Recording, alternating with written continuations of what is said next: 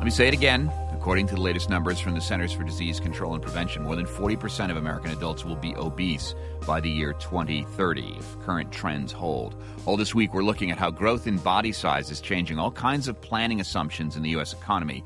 Yesterday, we spoke with an MIT mathematician whose fresh approach to obesity has put him on the public health team at the National Institute of Diabetes and Digestive Kidney Diseases. Dr. Carson Chow told us yesterday that finding the right model, the right set of equations to track food availability with aspects of human metabolism allows planners to test assumptions and simulate policy changes that might have an impact on the obese population or even prevent obesity from happening at all.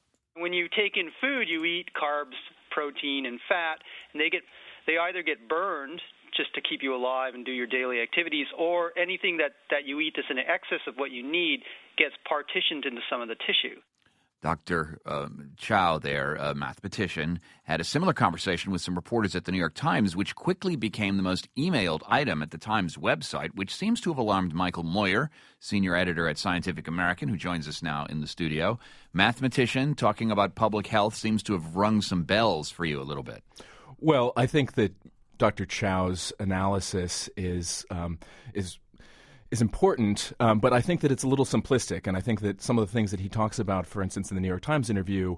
Um, uh, is trying to make the equations as simple as possible. Now, as we know, obesity and metabolism isn't really all that simple. And uh, specifically, he has the assumption that calories in minus calories out equals fat. And that has this uh, entrenched assumption that all calories are equal.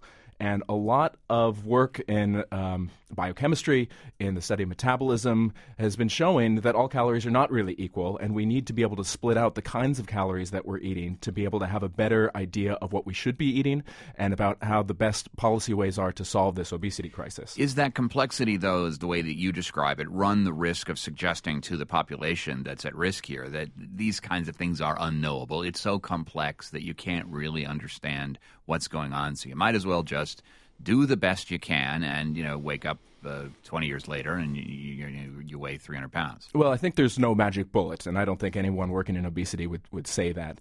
Um, however, if we have this approach of the mathematician or the physicist, the as they say, the thermodynamics diet, right? Um, basically, use more calories than you burn. Um, you run the risk of um, not being able to tackle the problem because clearly this message is not working right? It's very hard for people to be able to uh, come down and, and reduce the amount of calories that they have because a lot of the way the calories that we're eating are have an effect on our bodies that make us hungrier later on, right? Uh, specifically, I'm talking about a lot of the um, processed carbohydrates we eat, a lot of the sugars. Um, these foods create uh, insulin spikes, and what happens after you have them is that this the glucose that you eat goes into your fat cells, and then two hours later you're hungry. It's the old Chinese food bit, right? After you, you eat Chinese food, you're you're hungry two hours later. Well, this is happening to us on a nationwide scale. And this is the sort of problem that we have that's that's not really best addressed by looking at calories in minus calories out. Senior editor at Scientific American, Michael Moyer, joins us. We're talking about the CDC uh, obesity statistics. More than 40% of American adults will be obese by the year 2030. I heard Dr. Chow also saying, though, Dr. Carson Chow, the mathematician that you're critiquing this morning, saying that, you know, what we do need, and mathematics can be a useful tool here, are models so that we can simulate policies and and inputs to the system that might actually have an impact rather than just you know whacking people over the head with behavioral messages that you know can't necessarily be distinguished from the noise of food marketing, which is a much much more powerful message. Isn't mathematics a useful tool here, particularly since we're talking about a mass scale population? We're not talking about a, a real subset one of the one of the really important conclusions that Dr. Chow comes to, I think, is this uh, abundance of food idea that he has, and that we're producing so much food, especially since the 1970s, and all these excess calories are uh, coming in and making us fat. And I think that's true,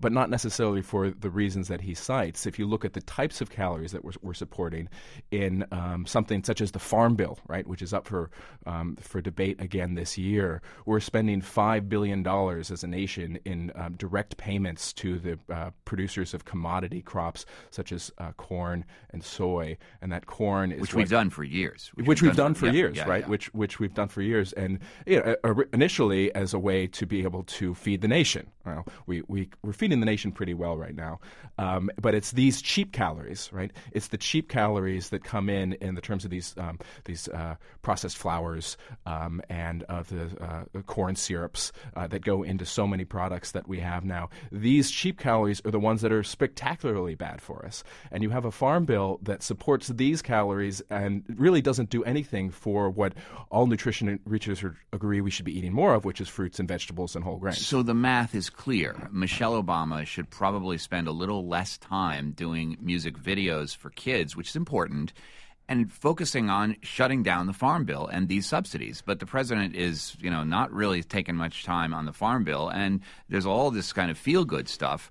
The math would say you got to spend way more time on this uh, subsidy pot side of the equation. In this month's Scientific American, our House editorial basically says the government is working at cross purposes. You have these public health messages coming out and saying we should be eating fewer of these calories and fewer of these bad calories. And on the other hand, you have the government giving $5 billion in subsidies to these bad calories. And until we resolve that, this obesity crisis is going to continue. As a Scientific American senior editor, can we unpack the bad calories thing here in the minute before we go? It's not so much bad calories, it's that we are evolved to expect the availability of those kinds of carbohydrates to be very episodic, very few and far between. But when you create a food system that keeps those calories, those super calories, uh, you know, around all the time, you're going to have problems. Right, exactly. I mean, all things in moderation, but it's just so hard to avoid the types of calories that really spike your insulin. And what insulin does is it brings these calories into fat cells, and then you find that you have low blood sugar because all your blood sugar has been pulled into fat cells, and so then you're you're hungry again a little bit later. And so it's it's this mechanism, and then over time, of course, you become uh, inured to insulin, and so and then we got the diabetes more, problems, and you get, which we also you get about. diabetes. You're going to make peace with Dr. Chow?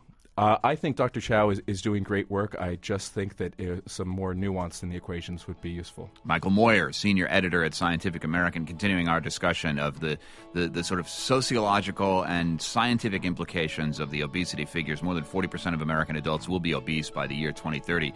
Join the conversation, 8778 My Take, or post a comment at thetakeaway.org. Thanks, Michael. Thank you.